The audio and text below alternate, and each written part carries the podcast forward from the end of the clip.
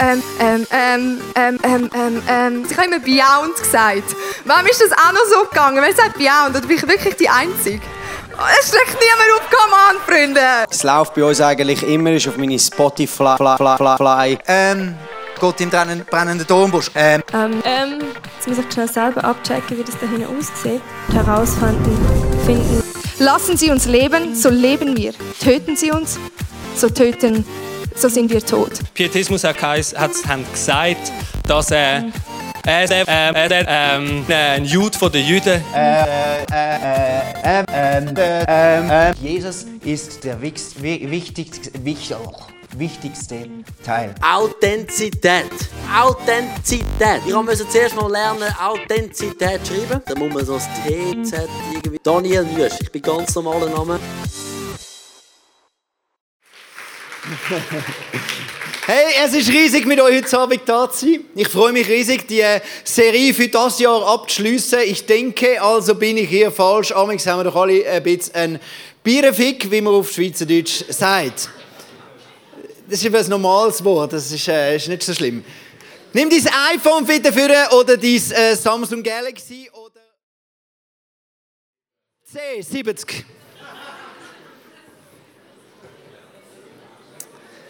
Warum sind wir so schlecht, hä? Schau, ich, mir mir ist genau gleich gegangen, als ich das Quiz gemacht habe.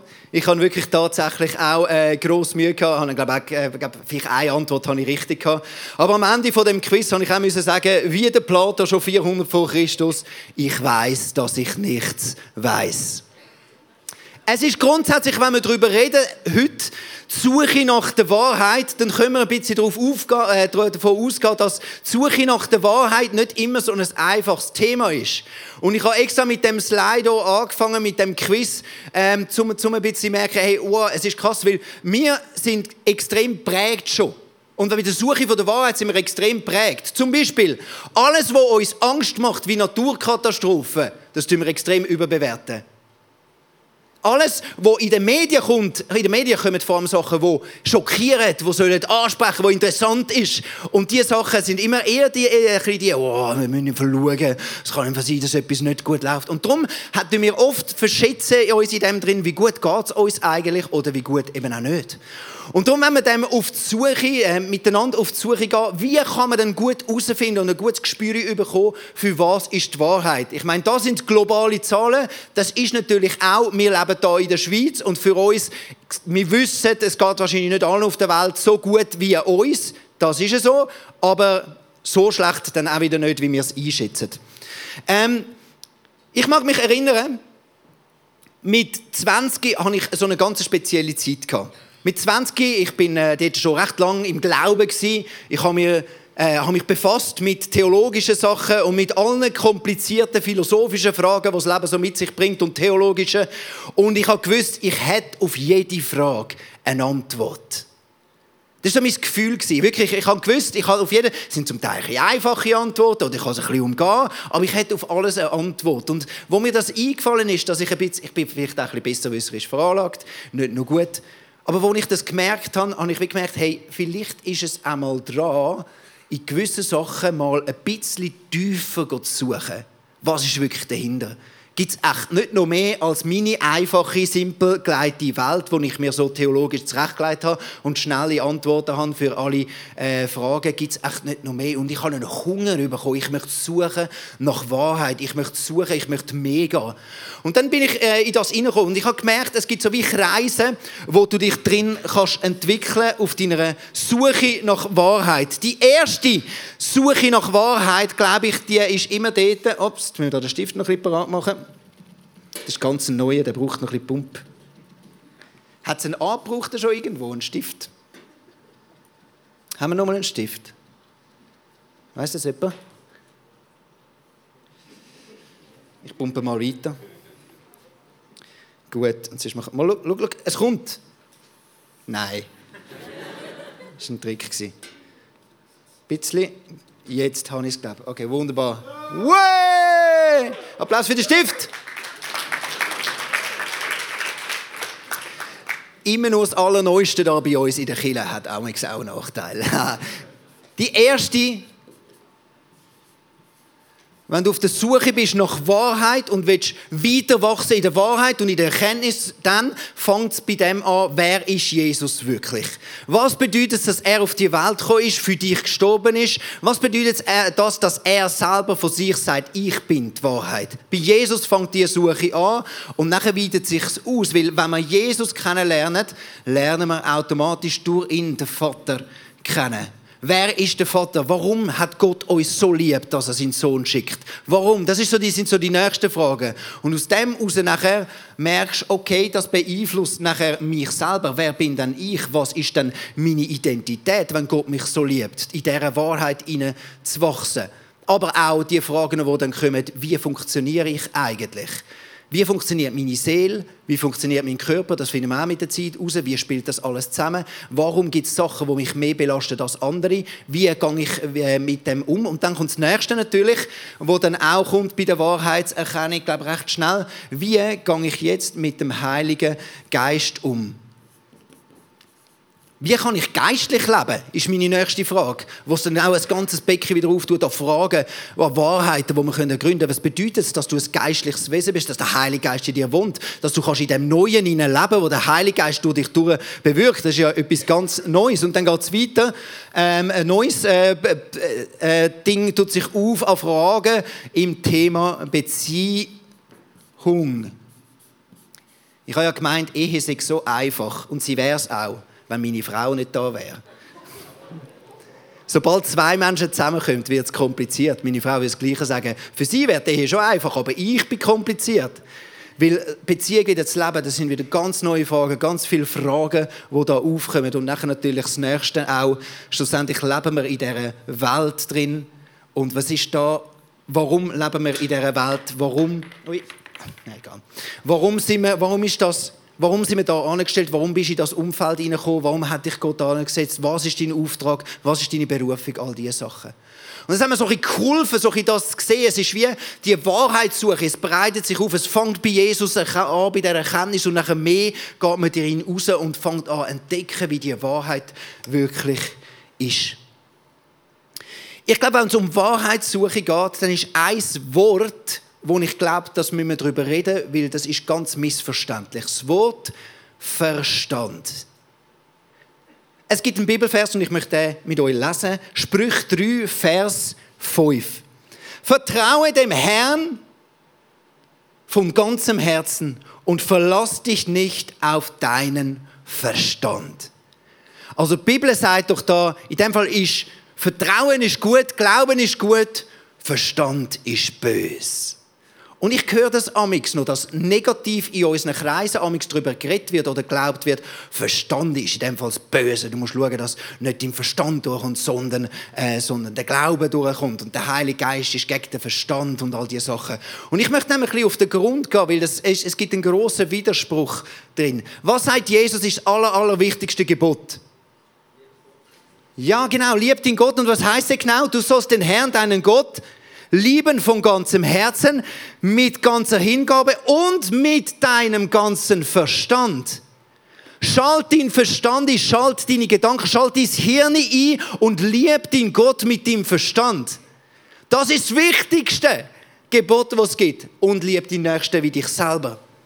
Und darum möchte ich mit dem wie angehen. Wir müssen lernen, ein Verständnis bekommen, wie kannst du deinen Verstand nutzen. Wie wenn du deinen Verstand ausschaltest, ist ja nicht gut. Und ich möchte das wie so sagen. Ich glaube, unsere menschliche Einstellung ist schnell. Wir setzen den Verstand über das Vertrauen. Kennst du den Spruch, Vertrauen ist gut, Kontrolle ist besser? Das ist unsere normale Natur. Es ist immer einfacher, das Zeug unter Kontrolle zu haben selber, als zu vertrauen. Es ist oft schneller, oft einfacher, oft hast du ein besseres Gefühl dabei, wenn du so bist. Aber die Bibel sagt, wir drüllen das um. Weil du musst dich schlussendlich auf, auf Gott verlassen. Das ist wirklich, das ist wirklich safe. Und auf deinen Verstand verlassen, wenn dein Verstand über dein Vertrauen ist, das kommt nicht gut. Also er dreht es um. Die Bibel sagt einfach, schau, Vertrauen ist einfach größer als dein Verstand. Mit dem Verstand wirst du nie dir können ein Lebensfundament erarbeiten oder haben, wo wirklich verhebt. Mit dem Vertrauen in Gott aber schon. Verstehst du, was ich meine? Setz deinen Verstand ein. Du musst den Gott lieben mit deinem ganzen Verstand. Aber dein Verstand wird nie eine Basis werden, nie ein Fundament, wo du kannst dein Leben darauf bauen Ich möchte dir sieben Bibelstellen sagen und sieben Prinzipien, wenn es darum geht, Wahrheit zu suchen. Und vielleicht bist du da und du hast große Fragen zu Jesus, zum Vater, zu dir selber, zu, äh, zum Heiligen Geist, zu Beziehungen, zu dem, was du in deinem Umfeld hast, in deiner Welt. Und ich möchte dir sieben Tipps geben, weil die Bibel ist ganz klar in dem, wie wir unseren Verstand einsetzen sollen und wie wir die Wahrheit suchen sollen. Und diese Prinzipien möchte ich dir da gerne mitgeben. Das erste Prinzip, stell dich allen deinen Fragen. Vielleicht geht es dir wie mir mit 20, wo du merkst, du hast zwar einen Glauben mitbekommen und viele Sachen genommen und so, aber du merkst, du hast eigentlich, ehrlich gesagt, noch Fragen. Und das ist das Beste, stell dich deine Fragen. Jesus hat ja viel Knatsch mit den Pharisäern, oder? Aber ein Pharisäer hat es gegeben, der ist super positiv aufgefallen, und zwar der Nikodemus. Der kommt ein paar Mal vor im Johannesevangelium. Und das Erste, was er macht, der Nikodemus, der Pharisäer, der eigentlich alles besser wissen geht an zu Jesus und sagt, du, ich habe mal eine Frage. Ich glaube, du tust Sachen, Jesus, und wahrscheinlich ist Gott mit dir, aber ich komme nicht raus. Was ist denn, was bedeutet das alles? Was vom Neuen geboren werden? Soll ich jetzt wieder zurück in meine Mami in Bauch schlüpfen oder was ist das alles? Und Jesus hat ihm können seine Fragen erklären. Schäm dich nicht für Fragen, die du hast. Egal, wie lange du schon dabei bist in dem christlichen Kuchen. Egal, schäm dich nicht für Fragen, die du hast und gang diese Fragen wirklich an. In Sprüch 2, Vers 3 und 4 steht, bitte um Verstand und Einsicht, such sie wie nach Silber oder nach verborgenen Schätzen man würde suchen. Such neue Einsichten, such ähm, nach den Antworten zu den Fragen, die du hast. Das zweite Prinzip, setz den Heiligen Geist als Leiter ein von deiner Suche. Das ist nämlich noch ganz entscheidend, weil der Heilige Geist, das ist seine Main-Aufgabe. Äh, Johannes 16, Vers 13. Wenn aber jener kommt, der Heilige Geist oder der Geist der Wahrheit, wird er euch in alle Wahrheit führen oder in alle, ins, zum vollen Verständnis der Wahrheit. Sorry, ich habe eine falsche Übersetzung.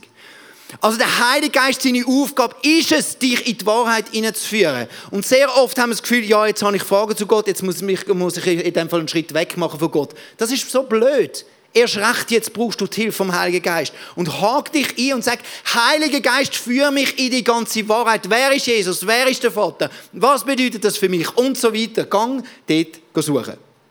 Prinzip Nummer drei. Such in Gottes Wort nach Wahrheit. Ich lese den Bibelvers vor zu den Juden, wo an Jesus glaubten, hat er gesagt, wenn ihr in meinem Wort bleibt, seid ihr wirklich meine Jünger und ihr werdet die Wahrheit erkennen und die Wahrheit wird euch frei machen. Wenn ihr in meinem Wort bleibt. Jesus ist ganz klar und sagt, hey, wenn du auf der Suche bist und Fragen hast, dann such in dem Wort, such, bleib in diesem Wort drin inne. Nicht nur, du kannst auch noch in anderen Sachen suchen. Du kannst deinen Verstand anstellen, du kannst dir überlegen, logische Gedanken machen, Gespräche finden, äh, Leute suchen, Geschichten hören. All das such überall. Such in der Natur, such in der Stille, überall. Aber such auch im Wort von Gott. Ich habe zu viele Kollegen erlebt oder Menschen erlebt, die gesagt haben, ja, weisst, ich muss jetzt mal alles hinterfragen, darum tue ich jetzt mal die Bibel auf die Seite legen. Das ist richtig dumm. Das ist richtig ohne Verstand. Wirklich. Wenn du eigentlich ja weißt, dass der, der sagt, er ist die Wahrheit, und du tust ihn auf die Seite und suchst Wahrheit, weißt du, was mit deinen Fragen passiert? Wahrscheinlich wirst du schon Antworten finden. Aber Antworten ist nicht das gleiche wie Wahrheit. Es gibt noch viele, die schlaue Antworten haben, aber das heißt noch lange nicht, dass du die Wahrheit gefunden hast. Das nächste. Mehrheit ist nicht gleich Wahrheit. Das, was die meisten glauben, heißt nicht, dass es auch Wahrheit ist. Richtet euch nicht länger nach den Maßstäben dieser Welt, also das, was alle sagen, sondern lernt in einer neuen Weise zu denken, damit ihr verändert werden und beurteilen könnt, ob etwas Gottes Wille ist, ob es gut ist, ob Gott Freude daran hat und ob es vollkommen ist. Wenn man das genau anschaut, das Wort, wo da gewählt worden ist, da richtet euch nicht länger nach den Maßstäben dieser Welt. Das ist das Wort Syschematizo. Das bedeutet, lass dich nicht in das Schema hineindrücken. Alle glauben doch, dass es so ist. Oder alle machen es ja eh so. Aber weißt, alle denken doch das und die ganze Welt ist doch klar und man macht es so. Geh nicht in das Schema hinein, lass dich nicht in das Schema hineindrücken, sondern lass dich erneuern. Lass dich vom Heiligen Geist in die Wahrheit hineinführen. Prinzip Nummer 5. Oh, einer von meinen Lieblingen. Bis Kritik gegenüber kritisch.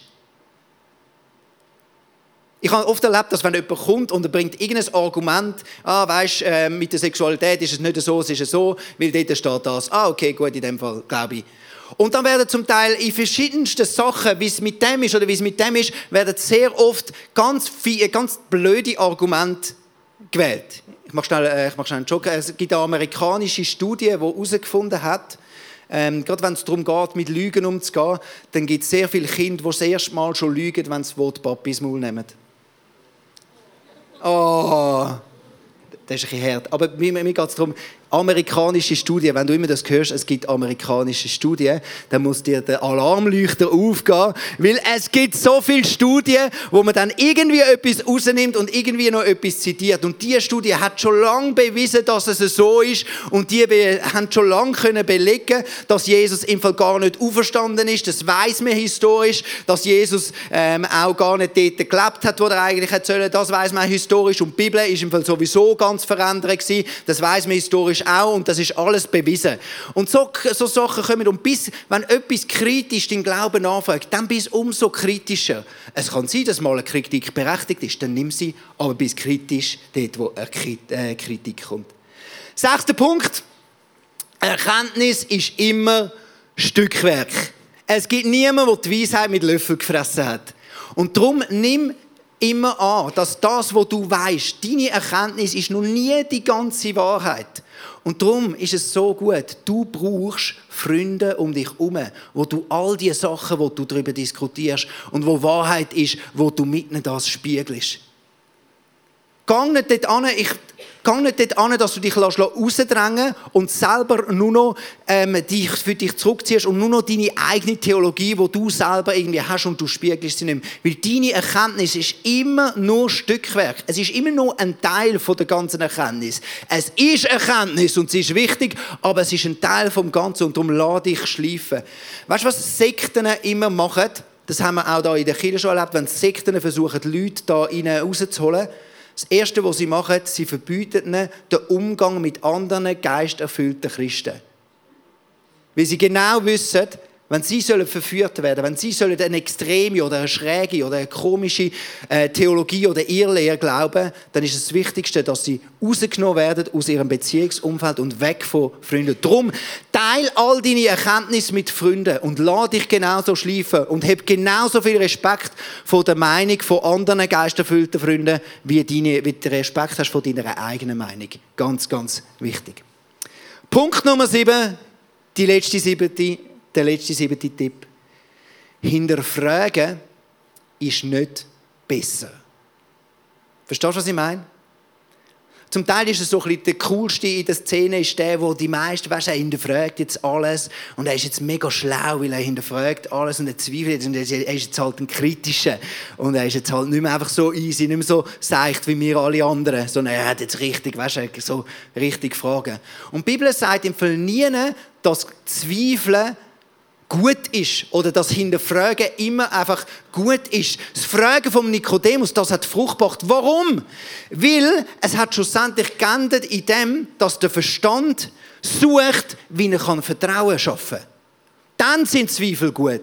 Und dann ist Hinterfragen sensationell. Wenn du kannst dein Vertrauen in Gott, dein Glauben stärken mit dem Verstand, dann sind Zweifel hervorragend, wie sie dienen deinem Glauben, wo gestärkt wird.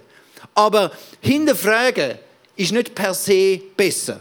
Im Jakobus 1, Vers 6 steht es so: Betet aber im festen Vertrauen und zweifelt nicht. Denn wer zweifelt, gleicht den Wellen im Meer, die vom Sturm hin und her getrieben sind. Vielleicht bist du eine Person da und du hast zurzeit Zweifel. Dann glaube ich, es gibt zwei Arten, also zwei Gruppen. Die eine Gruppe, du bist in einer Season drin wo die Zweifel wie zugelassen werden. Wie ein Nikodemus oder wie ein Thomas-Jünger, der nicht hat können das nehmen und zweifelt hat, warum ist jetzt Jesus wirklich auferstanden? Und Jesus begegnet dir mit voller Liebe und nimmt dich raus. Und du bist offen und du bist auf der Suche nach Jesus, dass er dich rausnimmt. Das ist die eine Gruppe. Und ich möchte dich ermutigen, stell dich diesen Zweifel. Und dann gibt es aber, glaube ich, auch die andere Gruppe. Und Zweifel haben Überhand genommen in deinem Leben. Und es ist schon lange nicht mehr, dass dich Zweifel dazu bringen, mehr nach Gott zu forschen. Sondern Zweifel sind dran, dein ganze Leben wegzuziehen von dem Gott. Und dann ist es für dich dran, etwas ganz anderes zu machen. Zum Anstehen und zu sagen, und jetzt lege ich den Zweifel ab bei Jesus. Und ich akzeptiere den Zweifel nicht mehr. Und du fängst an, scharf mit dem Zweifel umzugehen. Versteht ihr den Unterschied? Das ist mega, mega wichtig. Wie dann kann es ein Spirit sein oder etwas, das dich einengt, etwas, das dich gefangen nimmt, etwas, das dich zurückhält, um wirklich aufblühen, um wirklich in die Wahrheit zu kommen, was Jesus ist, wie der Vater über dich denkt, wie du geliebt bist, wie was deine Identität ist, wie der Heilige Geist dein Leben wird führen und deine Beziehungen leiten und deine Welt verändern.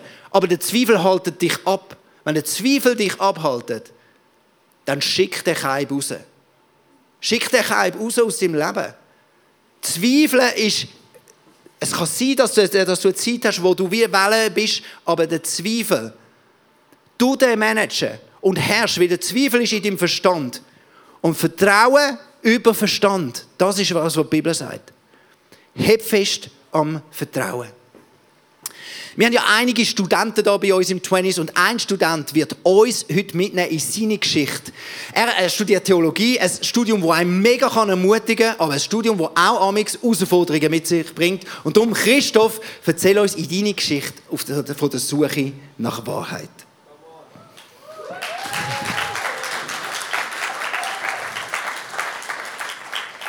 Ich habe vor zwei Jahren den Grundkurs Dogmatik besucht. Dogmatik ist das Themengebiet der Theologie, wo es um den Glaubensinhalt geht. Wer ist Gott? Wer ist Jesus Christus? Was bedeutet das Kreuz? Was bedeutet die Verstehung? Was heißt, dass die Erschöpfung gut ist und trotzdem irgendwie Leid da ist? Wie passt Gott und Leid zusammen? Und in einem Grundkurs sollte man eigentlich lernen, was ist zu denen und anderen Fragen in diesen 2000 Jahren ähm, Kirchengeschichte, wo wir drinnen stehen, schon gedacht worden, was haben andere Theologen gesagt und man sollte einen Überblick kriegen. Und der Dozent, den ich den Grundkurs bei ihm besucht habe, der hat uns aber einfach seine Theologie vorgestellt. Er hat uns seinen Entwurf dargelegt und der hat uns eigentlich gesagt, dass all das, was man glaubt, so normal als Christ, dass das alles Blödsinn ist. Schlecht, ähm, sinnlos und, und hat es wirklich auseinandergenommen. Und ich mag mich noch erinnern, ich bin in dieser Vorlesung hineingeguckt und es ist in mir drin hat so eine Mischung aus Verzweiflung und Wut und er hat die Vorlesung weitergemacht und das Thema dieser Vorlesung war Christologie. In der Christologie geht es darum, wer ist Jesus Christus. Und er hat dann uns erzählt, dass es den historischen Jesus gibt. Das ist der Mensch, der vor 2000 Jahren gelebt hat. Und dann gibt es den Christus, der verkündigt worden ist. Man nennt das den charismatischen Christus oder eben den historischen Jesus. Das sind die beiden Unterschiede. Und die haben gemäß ihm sicher nichts miteinander zu tun. Also das können wir komplett trennen. Ähm, da haben irgendwie Leute dann etwas entwickelt. Und ich hätte ihm mega gerne widersprochen. Aber ich habe es einfach nicht können. Ich habe gemerkt, ich habe mich noch nie damit auseinandergesetzt. Oder noch viel zu wenig. Wieso glaube ich eigentlich, dass Jesus Gott ist? Wieso glaube ich das? Wieso kann ich an einer Trinität festheben? Und wie gesagt, ich bin dort reingeguckt und es ist so, ah, ich, ich, ich, mich es wirklich fast verrissen in dem Moment. Und meine Reaktion war, ich bin dort rausgegangen und ich gewusst, ich muss auf die Suche. Ich muss auf die Suche, ich bin auf die Suche. Ich habe angefangen, die Bibel durchforschen. Was finde ich in der Bibel über Jesus und Gott? Wo finde ich in der Bibel implizit oder auch direkter, dass Jesus Gott ist? Ich habe mich gefragt, mit meiner dazumal noch sehr bescheidenen griechischen Kenntnis, was kann ich irgendwie rausholen aus diesen Wörtern, aus den Begriffen, aus den Satzstrukturen. Zum Beispiel im Johannes 1 heißt es im ersten Vers, dass der Logos Gott war. Logos, das ist das Wort, wo meistens, oder der Begriff, der eben mit Wort übersetzt wird in der meisten deutschen Bibeln. Und im Griechischen aber so viel breiter ist als einfach nur Wort. Und dann ein paar Vers später im Johannes 1 heißt ähm, dass der Logos Mensch wurde. Und ich habe mich gefragt, was bedeutet jetzt das, dass der Logos Mensch geworden ist? Und im Vers 1, was heißt, dass Logos Gott ist? Und wieso steht jetzt dort ein Artikel und wieso steht da kein Artikel im Griechischen? Und wie bringe ich das irgendwie zusammen? Und ich bin am Suchen und am Ringen und ich habe andere Theologen gefragt, hey, wieso glaubst du eigentlich, dass Jesus Gott ist? Wieso glaubst du an einen trinitarischen Gott? Ich habe irgendwie alles, was ich bekommen habe, habe ich angefangen aufzusaugen wenn ein wirklich der Schwamm, so richtig auszurechnen war, alles, was irgendwie ein bisschen Nahrung war. Und ich habe mich hineingegeben und ich habe mich angefangen, auch mit ähm, altkirchlichen Bekenntnissen auseinanderzusetzen. So Bekenntnisse, die Kirchenväter geschrieben haben oder Konzil geschrieben haben. Und das bekannteste, das ist das apostolische Glaubensbekenntnis. Ich glaube an Gott, den Vater, den Allmächtigen den Schöpfer des Himmels und der Erde, und an Jesus Christus, seinen eingeborenen Sohn, unseren Herrn, empfangen durch den Heiligen Geist, geboren von der Jungfrau Maria, gelitten unter Pontius Pilatus, gekreuzigt, gestorben und begraben, hinabgestiegen in das Reich des Todes, am dritten Tage auferstanden von den Toten, aufgefahren in den Himmel, er sitzt zur Rechten Gottes des allmächtigen Vaters. Von dort wird er kommen, zu richten, die Lebenden und die Toten. Ich glaube an den Heiligen Geist, die heilige allgemeine Kirche, Gemeinschaft der Heiligen, Vergebung der Sünden, Auferstehung der Toten und das ewige Leben. Amen.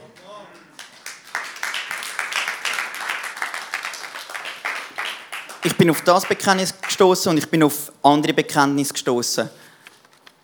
Ähm, ich glaube, es gibt heutzutage eigentlich keine Frage mehr, die nicht schon mal in der Theologie diskutiert worden ist. Ich würde sagen, wenn wir in die Theologiegeschichte zurückgehen, man findet zu jeder Frage mindestens schon mal Antwortansätze. Und ich habe mich dort angefangen damit auseinanderzusetzen. Was ist das genau? Und ich habe gesehen, hey, die Bekenntnis, das sind ähm, Schriften, so Texte, wo von Konzilen entstanden sind. Bei Konzil, das sind Theologen von der damaligen Zeit zusammengekommen und haben sich Gedanken gemacht zu Streitfragen.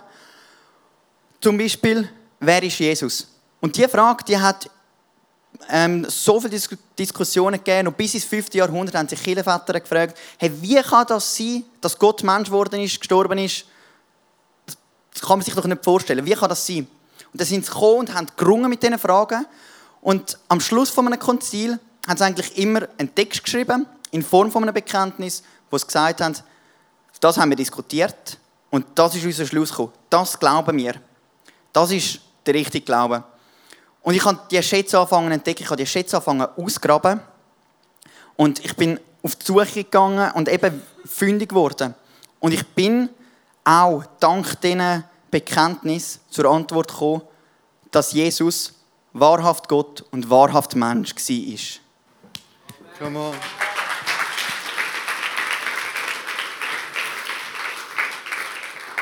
Ich liebe die Geschichte, wie sie genau eben zeigt, dass Gott uns in unserem Suchen, in unserem Fragen nicht loslässt. Und ich möchte dich ermutigen, mach es wie der Nikodemus, nimm dir diese Fragen.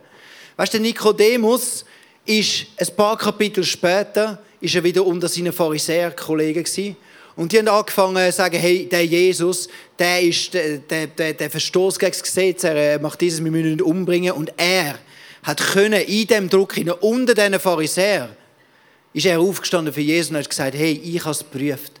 Und ich weiß genau, der Jesus hat nicht eine Schuld auf sich geladen.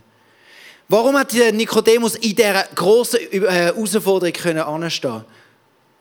Es ist wichtig, du musst wissen, was du glaubst dann kannst du in den Herausforderungen glauben, was du weißt.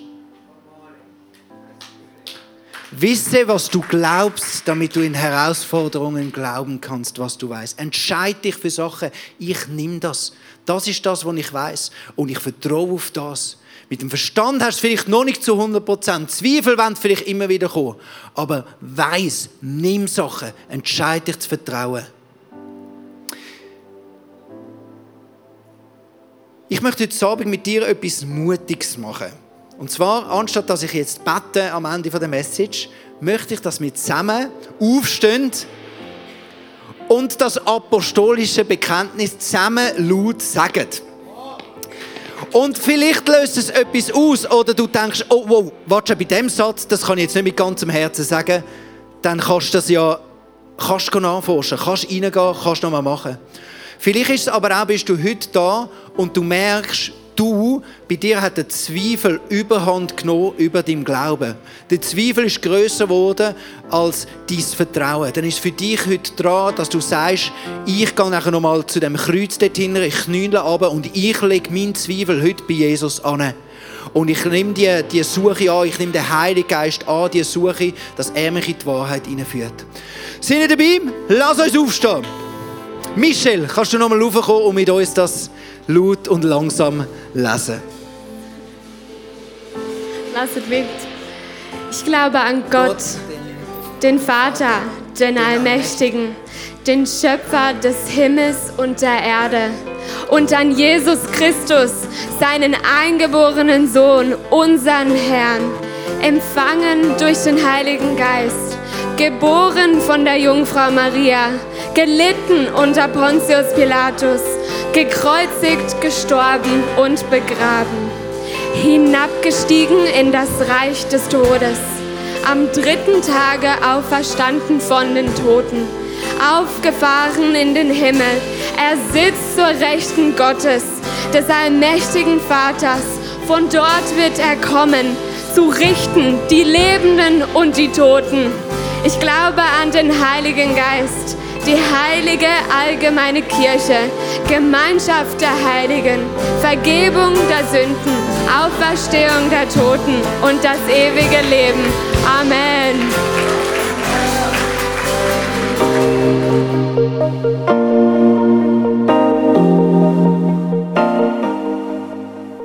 Wenn Gott durch so Messages zu dir redet, ist das mega kostbar. Darum nimm den Schatz unbedingt mit in deinen Alltag. Vielleicht machst du gerade noch eine Notiz zu diesem Thema oder redest mit Jesus in einem Gebet noch selber drüber. Es ist unsere Leidenschaft als ICF 20s, junge Menschen zu begleiten auf ihrem Weg mit Gott und sie dabei zu unterstützen. Hey, und wenn du den ICF 20s willst besser kennenlernen dann komm doch vorbei. Wir treffen uns jeden Freitagabend in der Samsung Hall in Stettbach. Du findest uns natürlich auch online, auf Social Media wie Instagram, Facebook und Snapchat. Dort kannst du dich informieren über Smart Groups, Camps oder was sonst noch so bei uns in der Kirche. Danke fürs Hineinklicken. Bis zum nächsten Mal.